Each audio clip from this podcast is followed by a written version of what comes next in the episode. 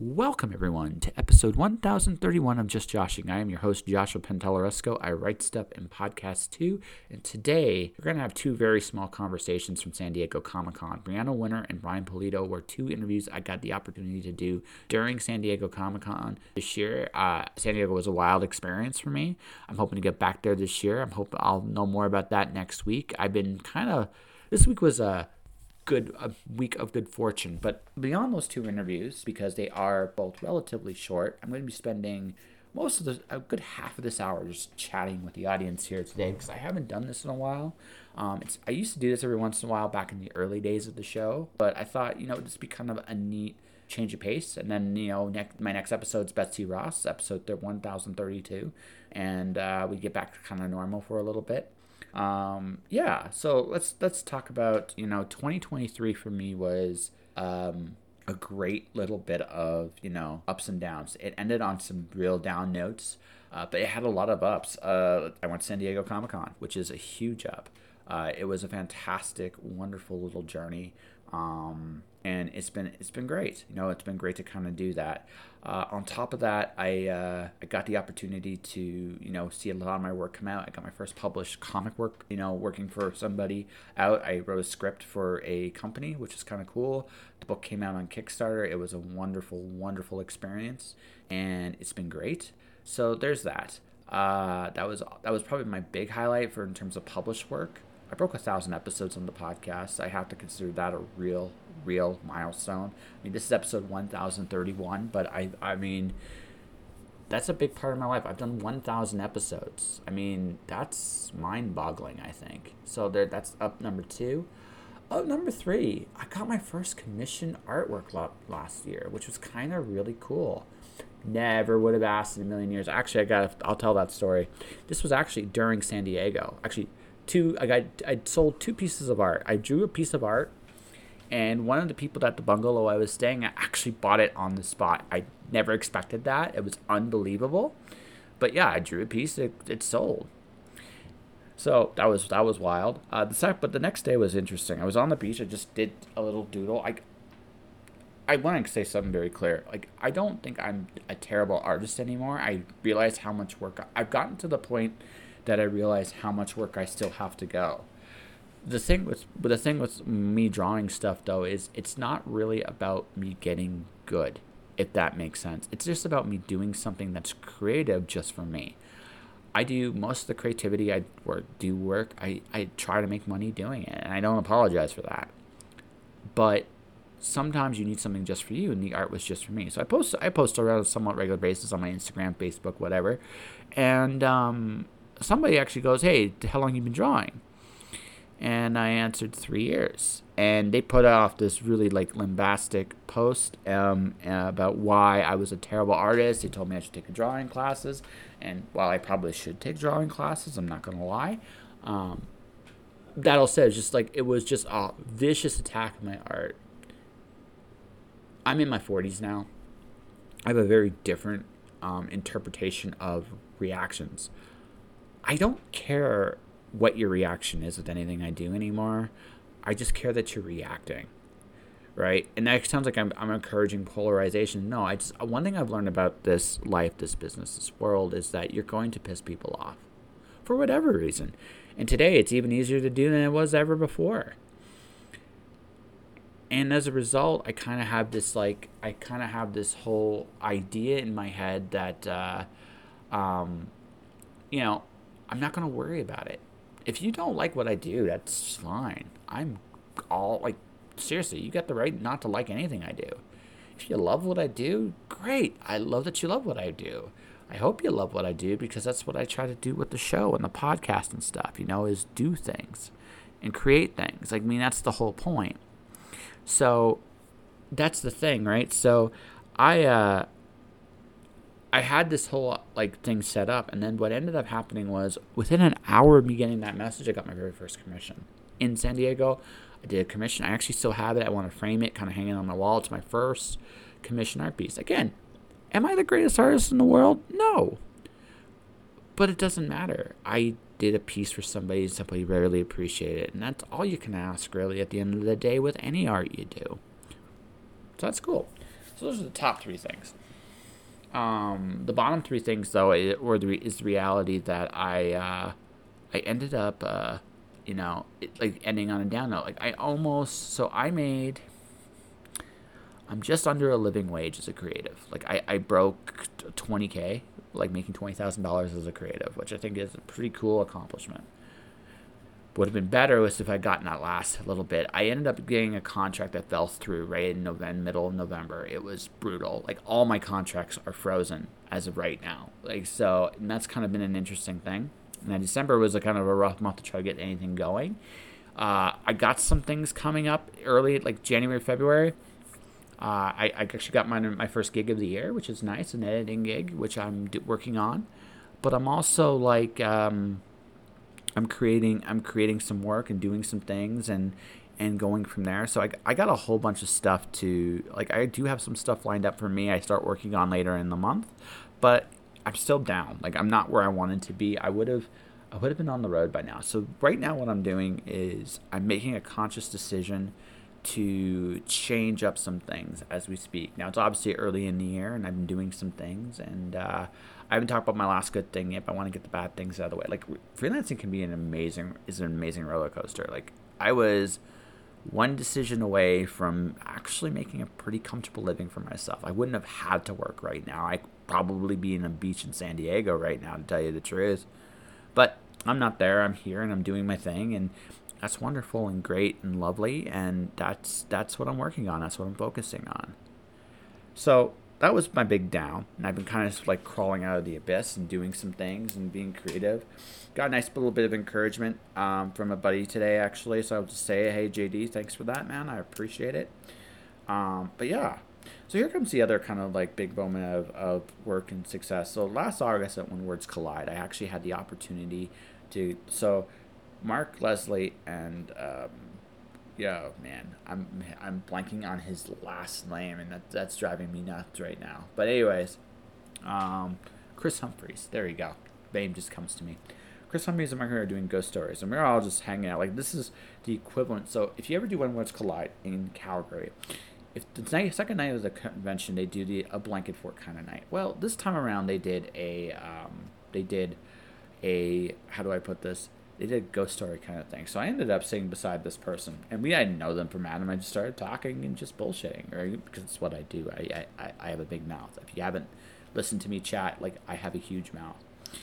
And uh, it turns out that this person was an agent, and I said, okay, cool. Like, we connected really well, and uh, I sent her my manuscript at the at the end of October, which was, I finished a novel last year. That was the other big accomplishment, and uh, something I'm really, really proud of. One of the best things I've ever done, I think, um, in terms of the story I wrote. I, I wrote a love story. I'm really proud of it. Um, and, you know, right off the bat this year, January sixth, I get, I get, I hear from this agent who's read my, my script and is actually interested in, in me sending her out the story. And like I said, I created the wildest thing I could. Uh, I hope, like, now, it's placed at the ups and downs. Like, I literally lost my contract. So the editor I had uh, working on this, right, I didn't get, I still owe her money, which is something that I'm trying to amend as quickly as possible. Um, because that way I can do a better version of the manuscript, because I trust this person I really hired. I think she's amazing. But it, unfortunately, I just had a lot of things just cut me under the wings. Like, even even this month. Uh, not seeing any um, financial, like some of the financial stuff from my creativity for another week or so has been driving me batty. It has, it is what it is. So um, I'm working on it. So yeah, so it's been a, it's been a slow start, but I feel like things are kind of working out now. Right, I'm saying that Calgary is the coldest it's been like at, like this entire winter right now. And uh, it's been winter. It's kind of like a deep freeze. I'm I'm dreading going out tomorrow, actually, folks. I really, really am, because I got to go do my side gig. And I can honestly call it my side gig because it's not my main.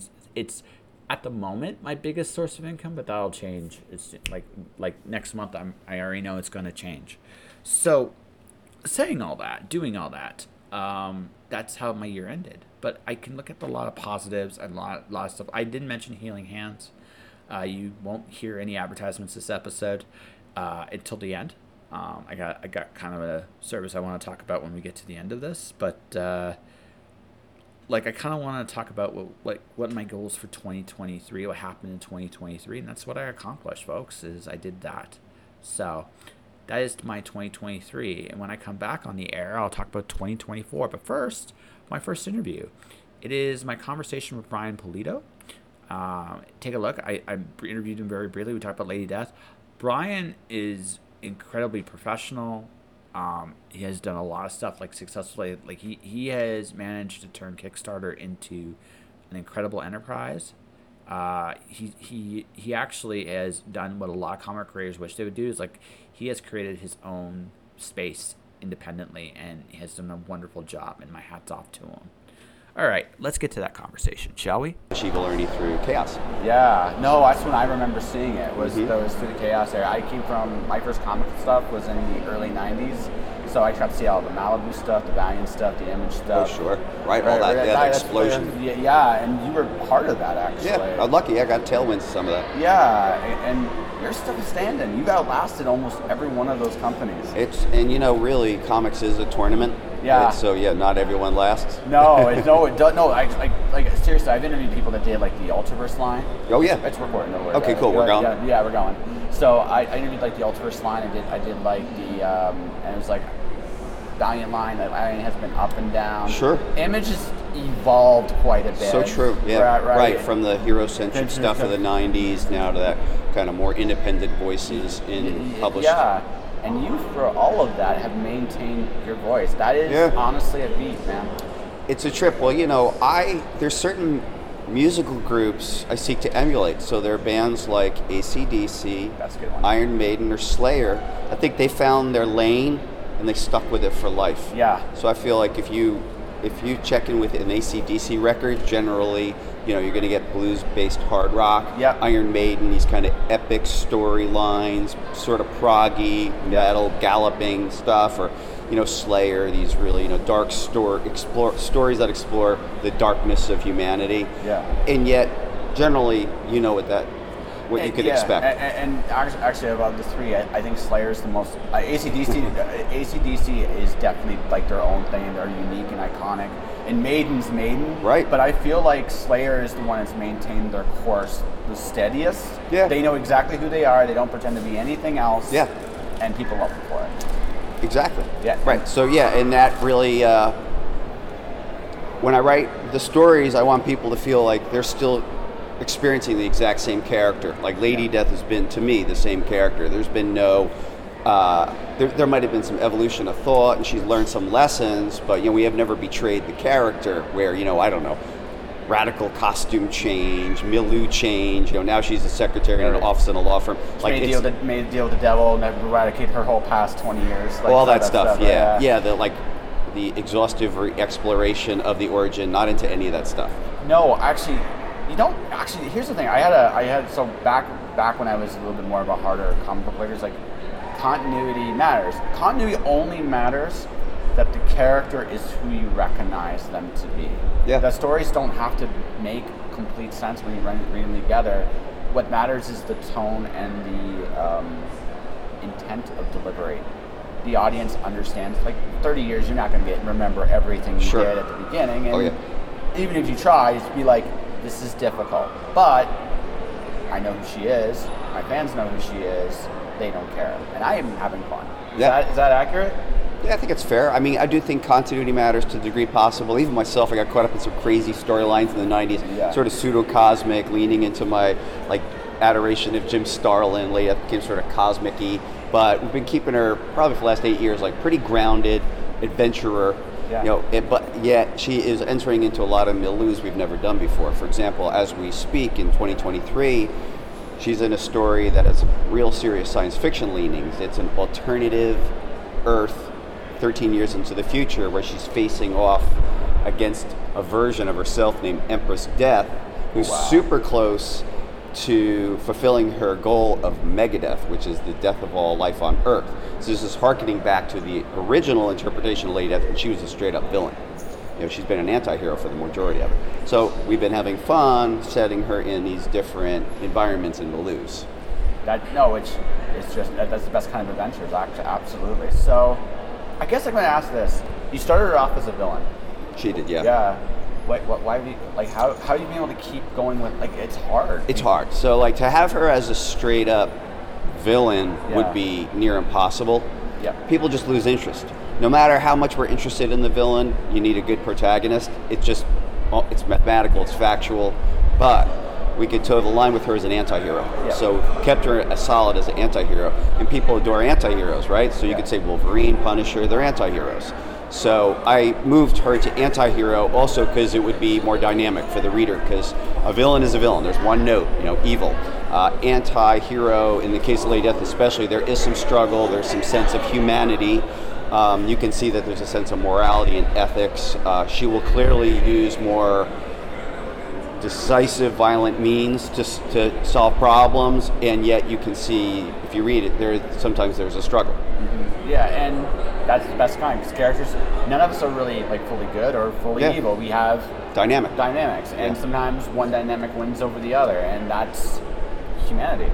I agree. Yeah. You humanized the character quite a bit then. A little bit. I think we had to, yeah. Yeah. And that's what's fun about bringing in a character like this, Empress Death. Yeah. No humanity. So even the character Lady Death's kind of see, wow, if I went down this path, this is who I would be. It's like, yeah. is that really what I wanted?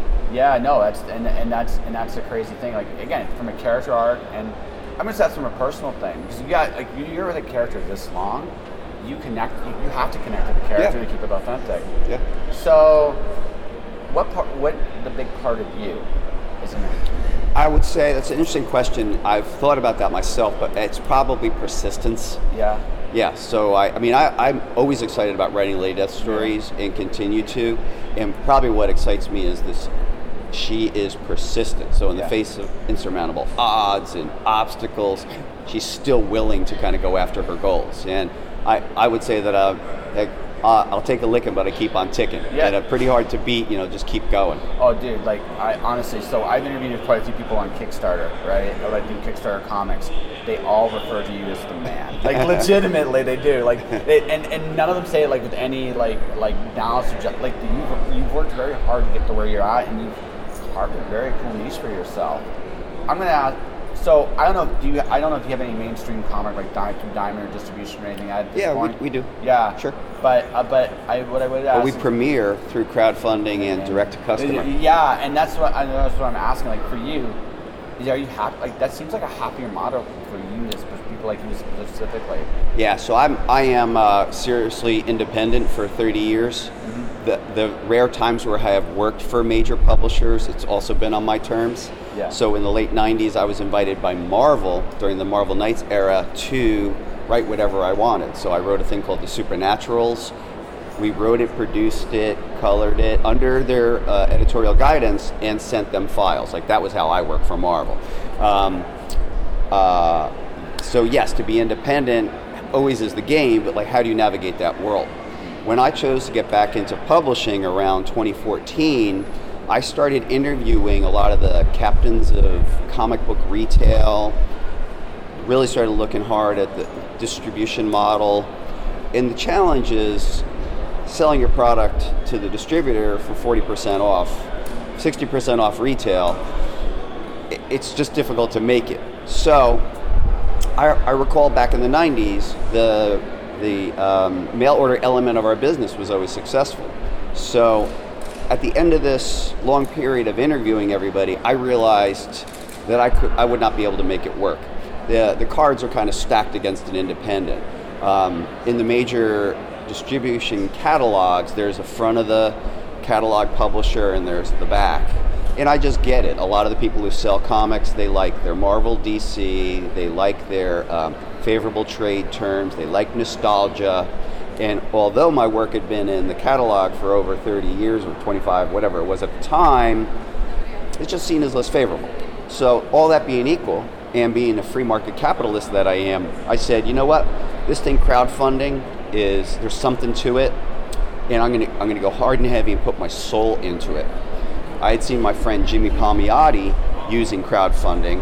I spoke with him, he gave me a couple of tips, probably the most important of which he, I, he said was, um, have your comic ready to the point of printing and then crowdfund so that when you complete it, you can get it to everybody quicker. And I mean, I took that as gospel. Yeah. So, this is all a long-winded way of saying that, yes, direct-to-customer, getting into crowdfunding and direct-to-customer model was uh, our path to success. Yeah. I think otherwise we'd still struggle because we'd be selling everything that we produced wholesale. Well, it's also cool because I, I kind of look at what such a lot of them doing. It's almost like a subscription, like a mail order subscription service, yeah, a modern a modern version of it, yeah. right? So you offer it to your customers, they give it to you, and in return you keep making cool products from them, and yeah. and.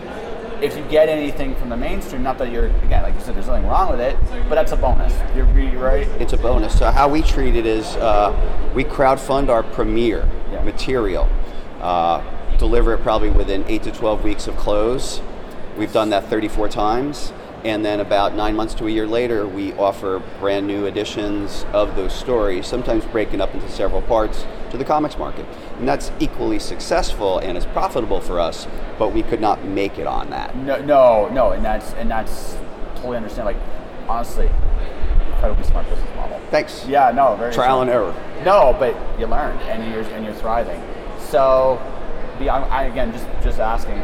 Beyond Lady Death, there's any other things you're working on there? Right? Yeah, so uh, we have a whole line of stories we call the Coffinverse. Yeah. Lady Death is the main character people know. Her antagonist is a character named Hellwitch, who's a fiery character. She, we call her uh, Hellborn. She is native of Hell, and her whole her tribe and her culture is na- is native. Its characters like Satanists and demons are colonizers who infiltrated Hell. They're not natural. So she's got a lot of chips on her shoulder, whether it's against yeah. Lady Death or humanity or... She just doesn't like anybody.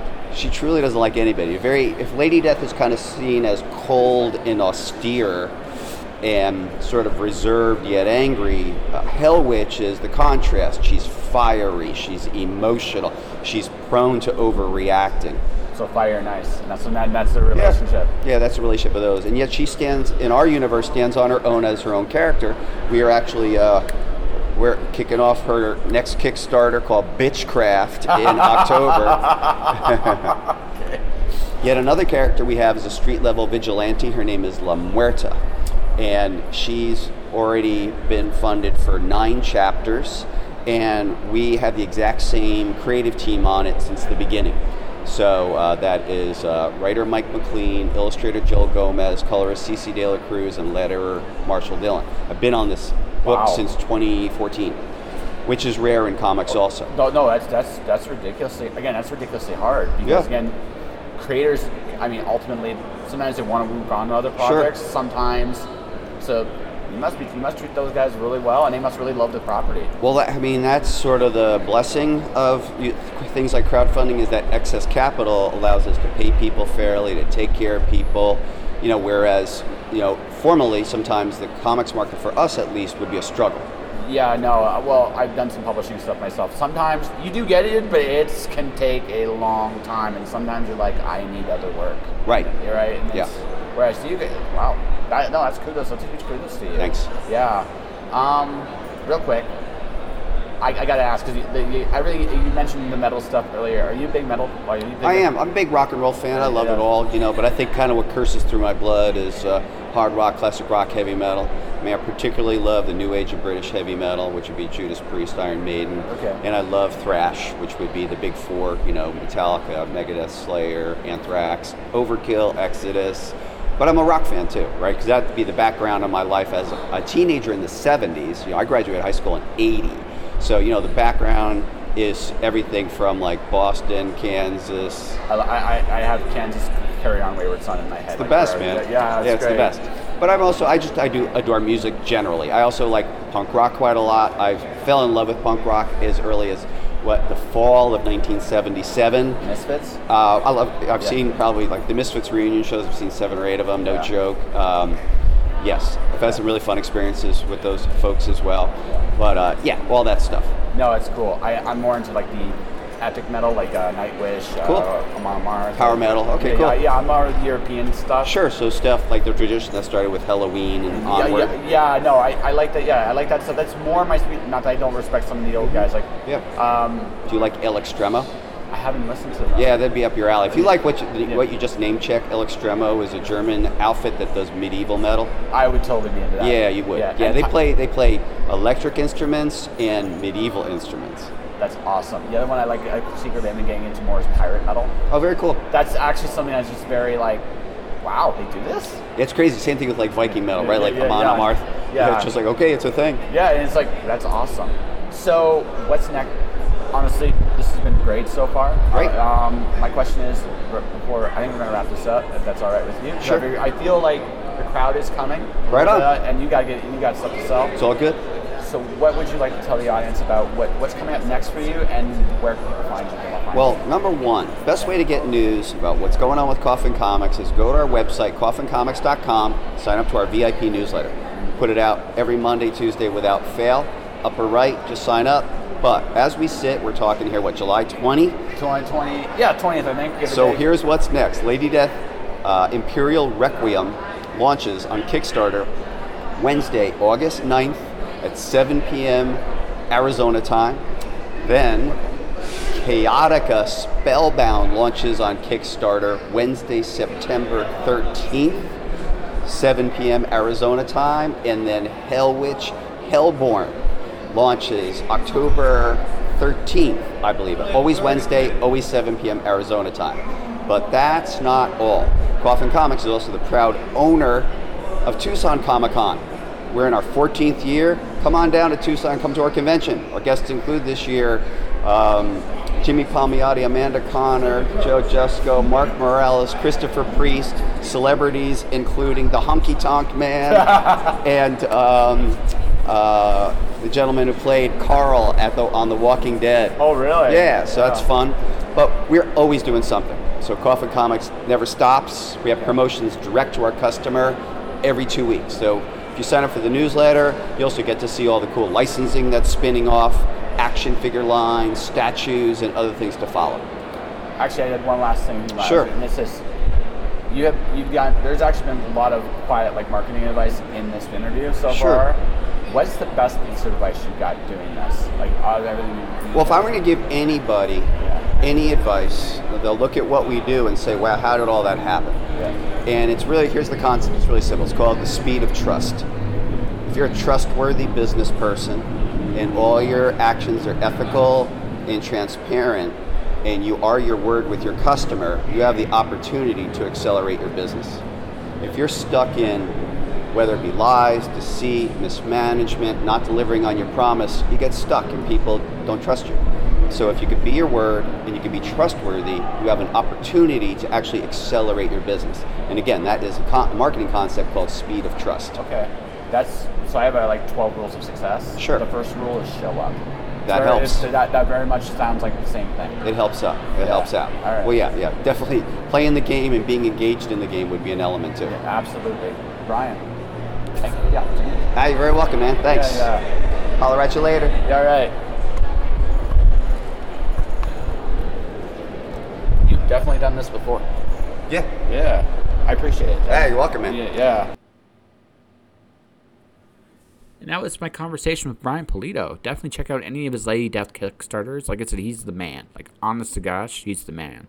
And uh, it was a pleasure having this conversation. It was a little shorter than I expected, but I, I enjoyed it nonetheless. And I want to thank Brian from the bottom of my heart for doing this. Okay, so that was twenty twenty-three. What was twenty twenty-four? So my goals are really simple. Um, full-blown creative living.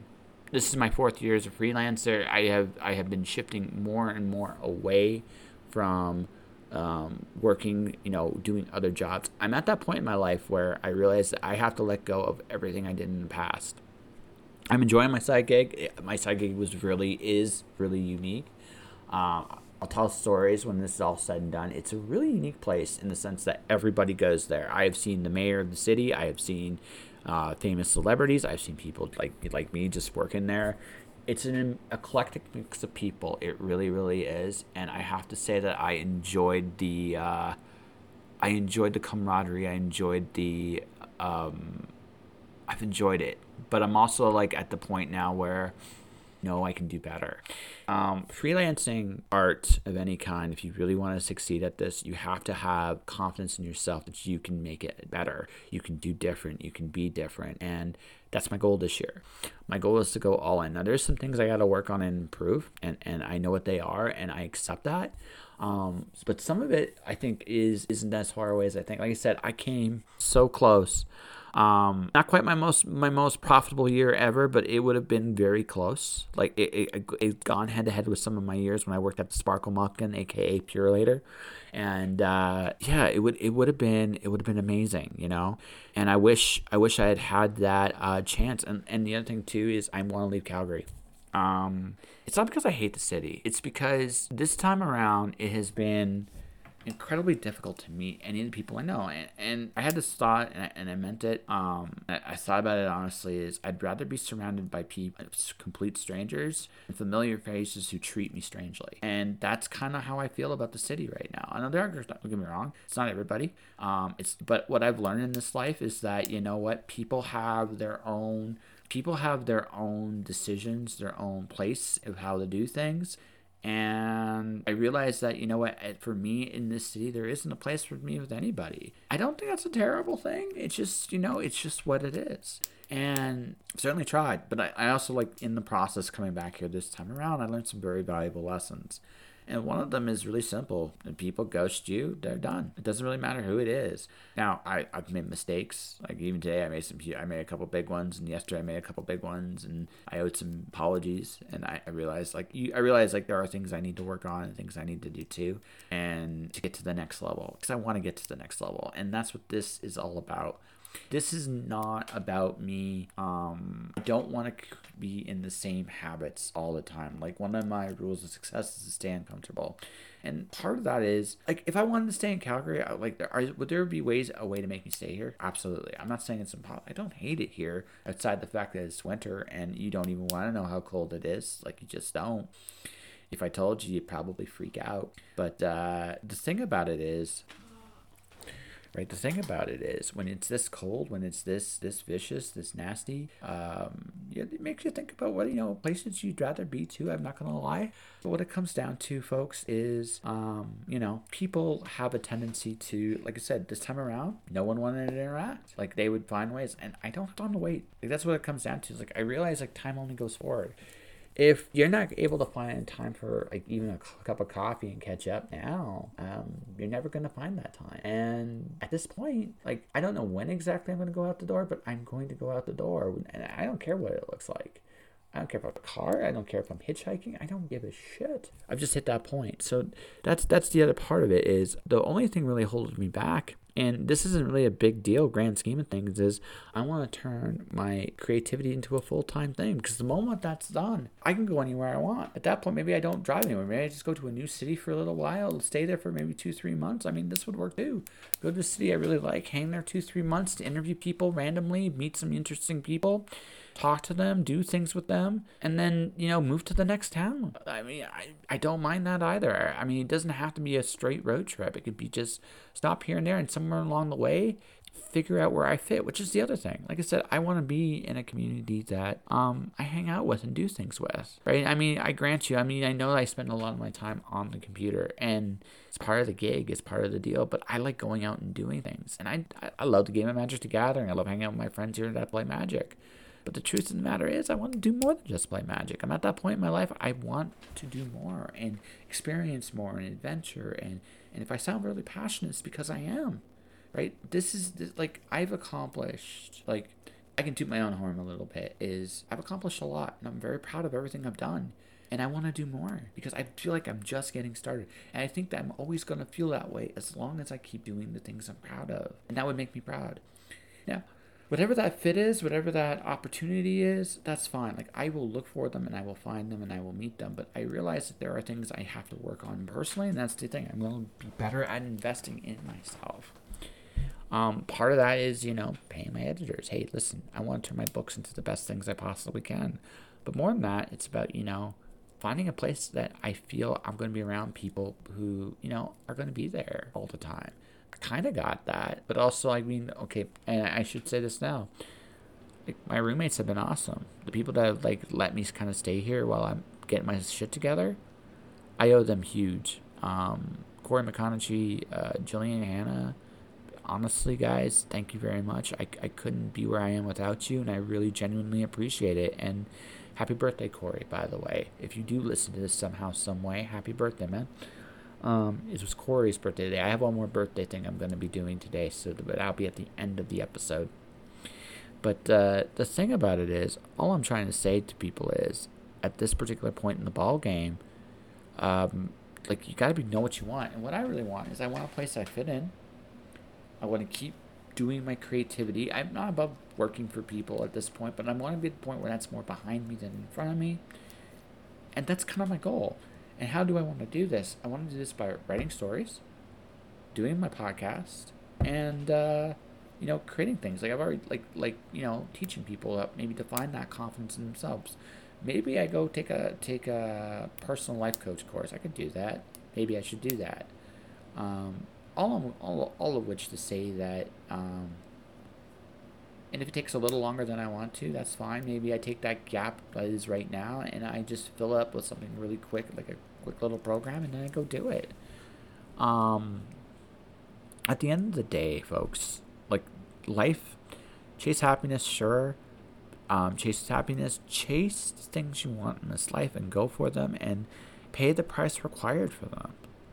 And that's it. Like, I know my worth, I know my value, and I'm going to go for it. And, and perhaps the most important thing I'll say about in this episode to anyone listening to this is, don't damn yourself with the faintest praise. Don't settle for the things that don't make you happy. Right? You can't have a perfect world, sure, but will you be happy in the position you're in? If the answer is yes, then you're good. Then you're good. If the answer is for right now, that's fine too. But if the answer is no, leave. Life is way, way too short. Okay, so that's it for this little section of it. That's my twenty twenty-four, at least some of my twenty twenty-four. Um, that's kind of the initial plans right now. Like I said, they could change. Life is good. The other lesson I should mention here real quick is don't let what it looks like in the moment stop you from going. It doesn't.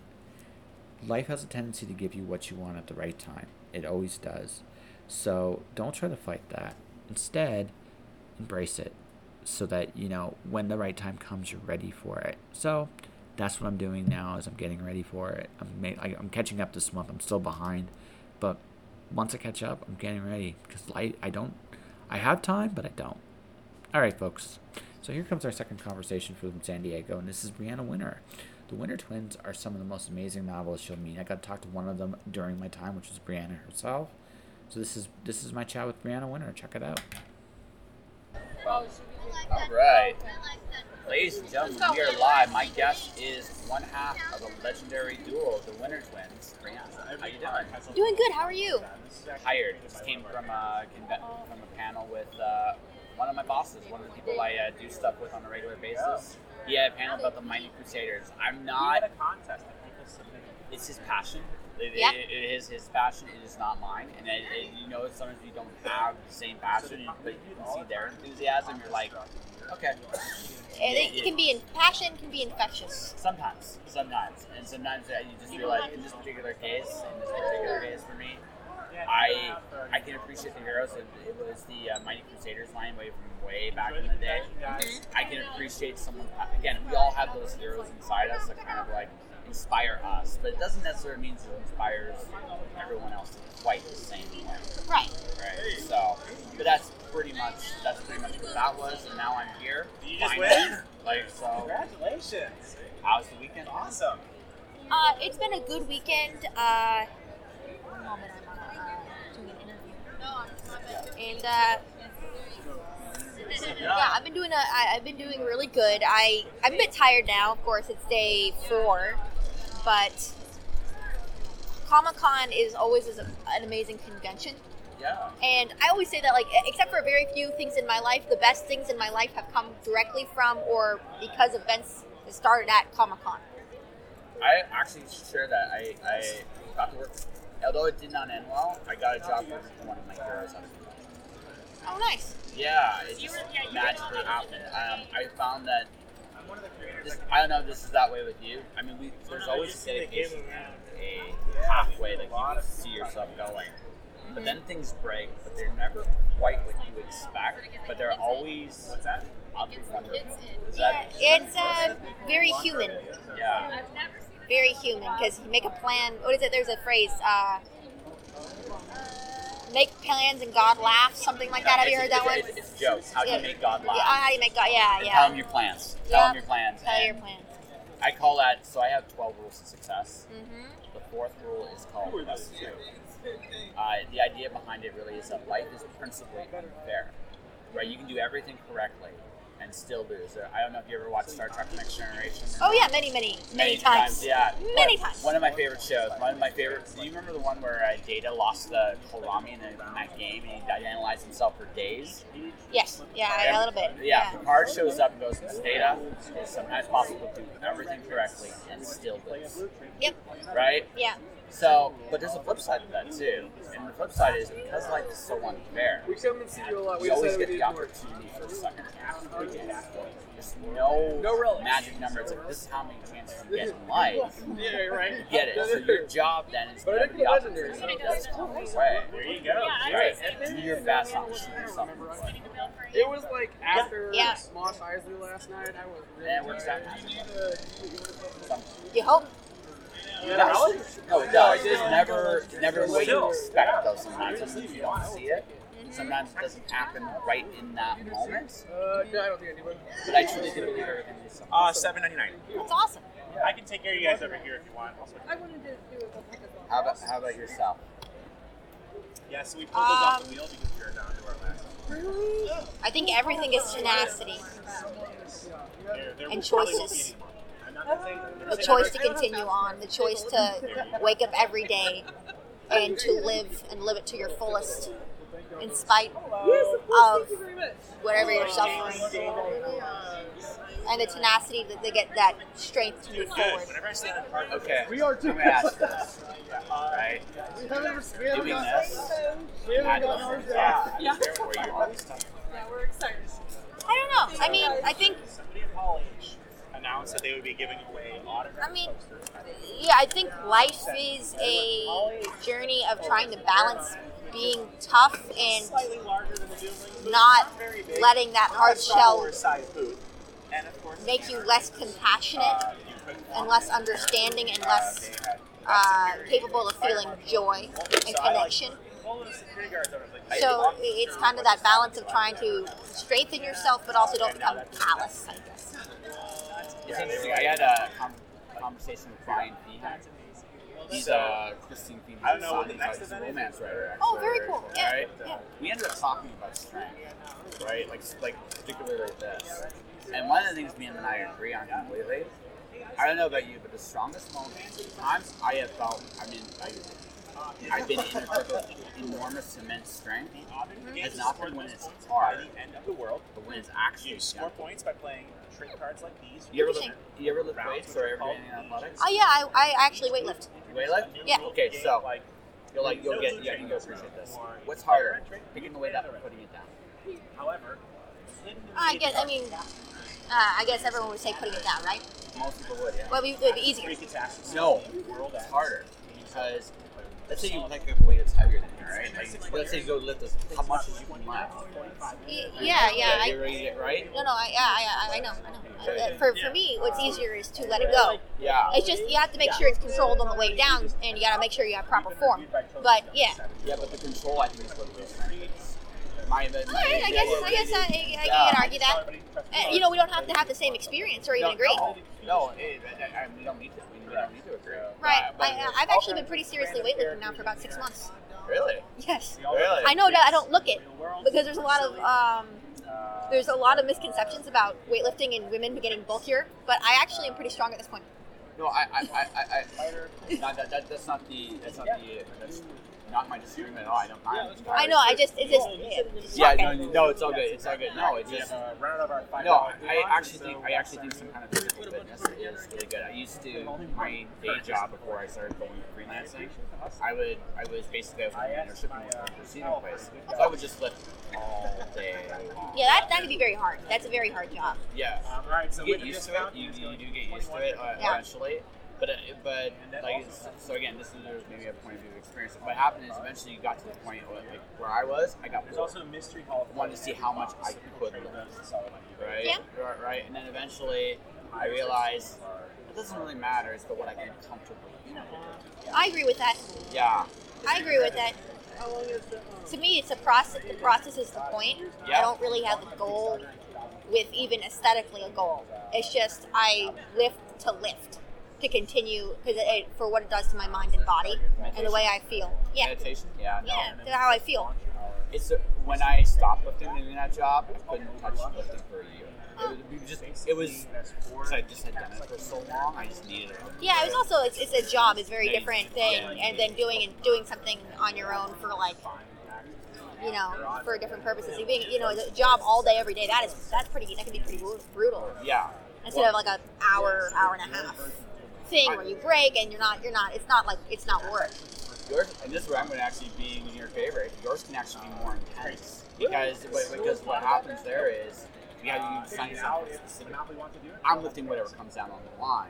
You're lifting, even if it's just a process. Oh, yeah, yeah. Yeah. Yeah, but, um, yeah. It, yeah. Basically, but you can take breaks. You you can take your own breaks. You know, you're you can control of it instead of it being a job where you have to go like lift, lift, lift. Yeah, well, it, but I mean, but I can see why you because now at this point now, yes. I'm ready to see it. Because now I'm getting away from it, it's going to be a jar. It would be, and now they say this for joy. Yeah, yeah. Yeah. Yeah, I, I, I think with any sort of fitness or anything else, it's about doing what actually you have some joy from, otherwise you're just not going to do it.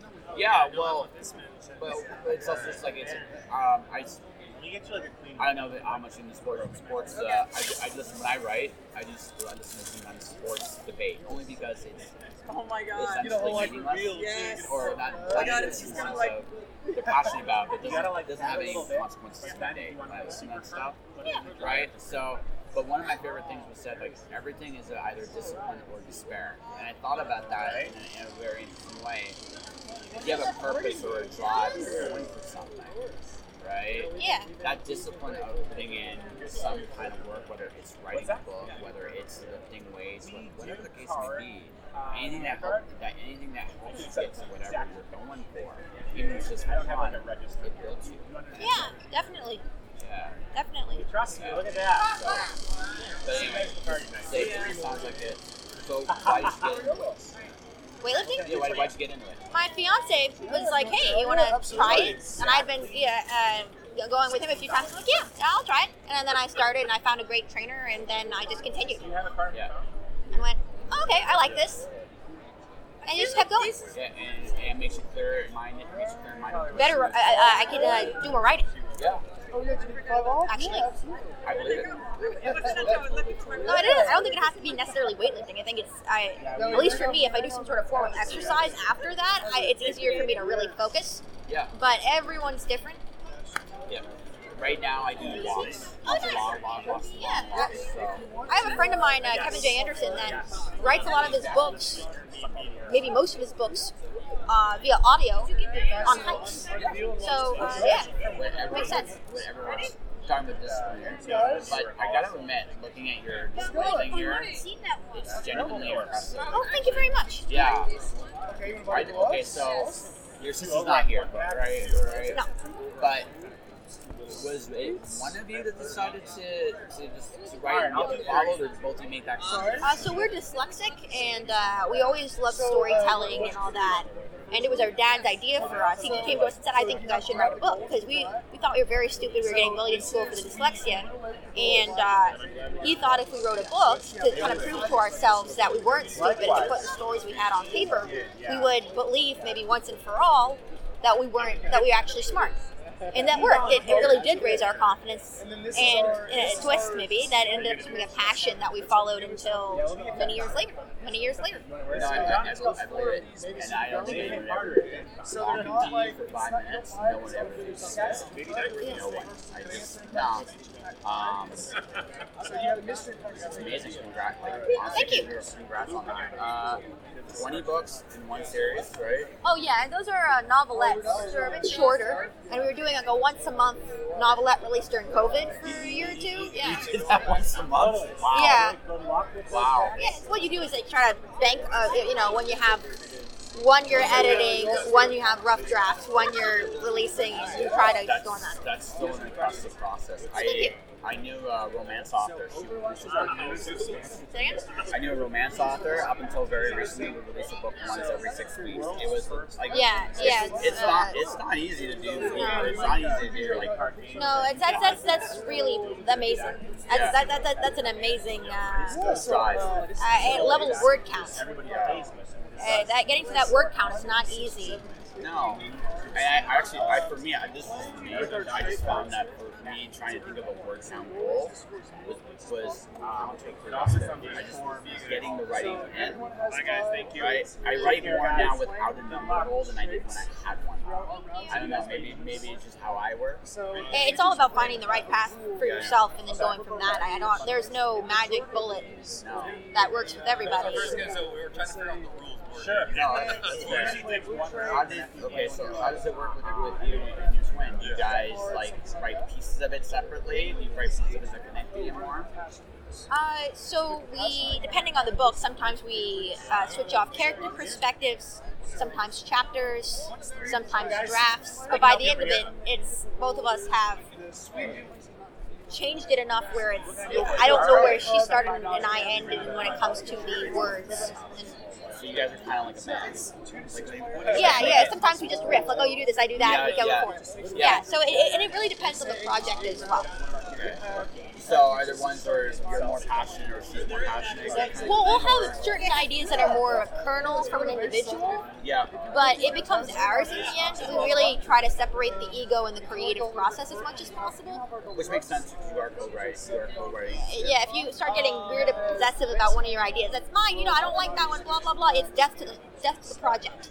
It, it, death yeah. to the story. Death to the story, and also possibly death to the relationship. You don't want that. Yeah, so it's trying to separate that and be like, okay, the ideas belong to the story, not me.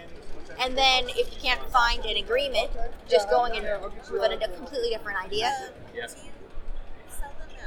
Yep. You are quite popular. Oh, thank you. Well, I have. I've also worked this show now, I think, for fourteen years. So a lot of people, I know a lot of people, and I want to ask a question. How old are you? I wouldn't. I would not punch you. I, I do not believe in violence. I'm twenty-eight. You're twenty-eight? Yeah. You started this when you were fourteen. I started when I was twelve. Oh wow. Yeah, we became America's youngest uh, multiple award-winning authors on our uh, thirteenth birthday, actually, when we went national into every Barnes and Noble store and Borders in the country. That is. Yeah, you want to do Italian? Yeah, absolutely. Thank you very much. Yeah. So let's see. I feel very inadequate because I didn't get there until much much later. There's not a timeline no, no. for anybody's life, but no, no. I, but I've had the like, I've had the pleasure of interviewing a lot of people, and some of them I always find it very impressive. It takes a certain degree of focus, drive, like tenacity, we talked about earlier. Yeah. It takes an incredible amount of drive and tenacity to actually, like, especially at a young age, really yeah. get distracted. It's really not to do that. You guys take it very seriously, and I would say very maturely for anyone of that, anyone's age to do that. And you did it at thirteen. Like, yeah. That's awesome. Thank you. Yeah. Thank you. There's, but there is, we, we could write the books at that age and that worked for us and that fit for us, and that's fairly unusual, but it there is no timeline for anyone's life that or maturity. And I've met people that become successful authors at eighty, and I've come, you know, and I've met people that become, you know, authors younger like us. So it's there's no right way to do it, and there's no there's no time limit or age limit. Yeah. But still, well, thank you. Yeah, and you got your first. Is this your Yeah, it's uh, the yeah. This would be our first for our. It's I Love Rock and Roll was nominated for production design, and we were part of the production and all that, and that was really cool, and a real honor, and frankly, surreal. Awesome, yeah. Completely surreal. What was, is this your first award? Uh, for comics, yes. yes. For books, no. No.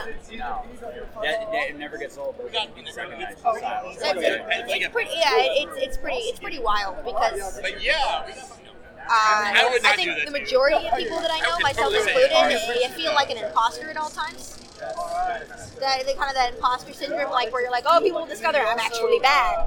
But uh, it's it's uh, getting the awards like, okay, maybe I'm not as, you know, helped with that sometimes. Well, if you join our Facebook, my podcast on the oh, way back in the day, and then we were nominated, and that's very similar feeling to the top here.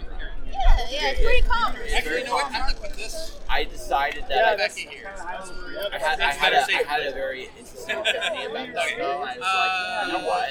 It really doesn't matter what I'm here. Yeah. I'm going to enjoy it. Yeah, it's a beautiful thing to do. Yeah. Yeah. Yeah, and I mean, uh, I mean, yeah, I mean, I would, I would not be shocked if, like, since I think Gem Jet and the Black Earth, is that correct? Yes. Yeah, yeah, yeah. yeah. So that looks, uh, that looks legit and correct and all that stuff, nice. Right? There we go. That would be the last time you're nominated. Oh, I hope, I hope that would be very, very cool. I, I, I, I no, I, I, I bet you it's something again. Um, I was looking at the awards list last week, like, all of the I actually saw it. Yeah. I've, I've actually yeah. been seeing something. I, I thought I was going to get it there. Anyway. I'm glad I was able yeah. to yeah. so That'd be very cool. Uh, hopefully, hopefully. Just keep on, keep on going and keep on writing. Yeah. And then everybody else gets a prize. I'm amazing. I love it. Great job, lads. Yeah, that was awesome. First one is, this one, you guys seen something. Okay, you always love storytelling. Yes. What story made you love storytelling?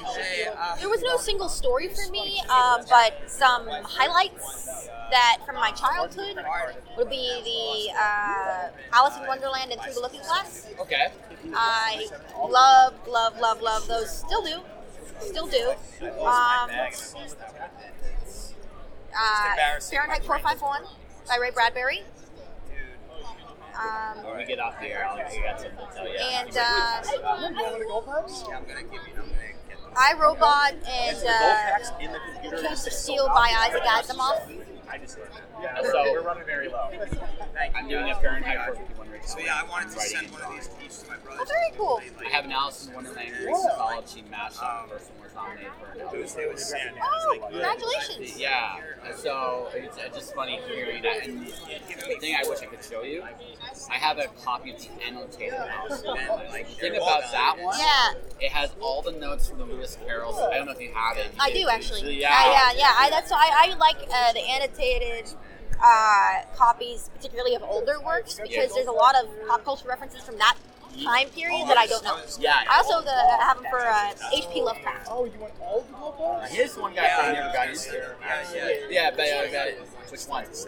Uh, it's a collection of stories. Uh, Call of Cthulhu. Yeah, the Cthulhu stuff? Yeah. yeah. No, it's, uh, it's all cool. I, I, I play many Cthulhu games. I've actually never actually I mean, I, I actually do like, I think it's good, but if it's not for you, that's okay. Everyone has their own. Probably. So sometimes everything, you get to everything at your own, at your own pace. Oh, yeah. It, it should be something of joy, not of pressure. Yeah, exactly. So that's what got you in. So those are the stories that you remember that got you in. Yeah, uh, just, just a few. I could go on for hours, but that's just to start. Yeah, it's cool. All right. So beyond all that, what's next for you guys? What's next for us is uh, we wrote a graphic novel for a band called Hailstorm. Uh, it's called Hyde Manor, and that's going to be released in October by uh, Z two Comics. Okay. And we're also uh, launching our new nonprofit called Sudden Darkness. Uh, my sister will be heading that up, and it will be an online informational hub for people that are going... Uh, that are losing their vision, whether it be slowly or rapidly or overnight, and their families to get connected to the help they need, and uh, some myth-busting along the way, and eventually we hope to create a hotline for that. Okay. Hey, we love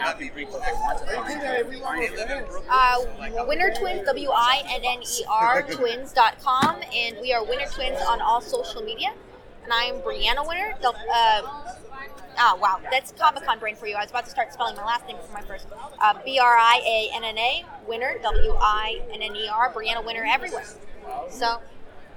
All right. On that note, ladies and gentlemen, that will do it here. She's got uh, the, the right crowds here, and they're supposed to go themselves, so we'll go do that. So for everybody watching, everybody listening, thank you for watching. Thank you for listening. Stay inspired. Keep shining in the dark, and I'll see you next time.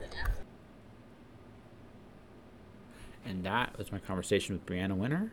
Definitely check a look at her graphic novel. Is amazing. I just gotta say that that blew my mind how good that was. So credit to her and her sister, and hopefully I get to interview the other one next year. That'd be kind of cool. But that all said, folks, uh, I got one more thing to say, and then I'm gonna wrap this show up. And that is, um, it's a happy birthday to my sister, and I want to congratulate her on um, going out, going forth, and trying to get into graphic design. Um, so my sister's looking for work. Um, I'm not one hundred percent sure what, what her plan is on that yet. But when and if she gets, she has a place where people can contact her, get work done. She's a talented artist, illustrator, graphic designer, photographer. She's a world-class photographer, legit. Um, but whatever she wants to do, whenever, oh, and I know enough about that. Um, she's trying to build a portfolio. She's got, she's kind of working on some career aspirations. That all said, folks, like if you want logos, if you want, you know, certain things designed, um, she's the person contacts. She's Ray Hope on Facebook. Uh, take a look at her and uh, go from there. So, sis, if you are listening to this somehow, some way, happy birthday. All right. Let me know what you guys think of these episodes, this kind of episode. This is a little different from what I normally do. It's a bit of a formula breaker. Um, but we'll be back on. Uh, we'll be back next week. Betsy Ross will be bringing the show back to normal. And that will do it for this episode of Just Joshing. So the last thing I'm going to talk about here is if you do have Kickstarters, because I do have a lot of guests that do Kickstarters here. I am doing a Kickstarter service to kind of like build you, whether making videos for announcements or or uh, interacting with your fans, just doing cool stuff, like building the skits to do it. Like that is kind of the thing I'm kind of working on. So that is what I'm looking forward to doing. Beyond all that, folks, that will do it for this episode of Just Joshing. Uh... If you enjoyed the show, please tell people about it. And thank you for watching. Thank you for listening. Stay inspired. Keep shining in the dark. And may your twenty twenty-four kick ass too. All right. We'll be back to normal from the next one on. Take care of yourselves, everybody. Josh. Josh.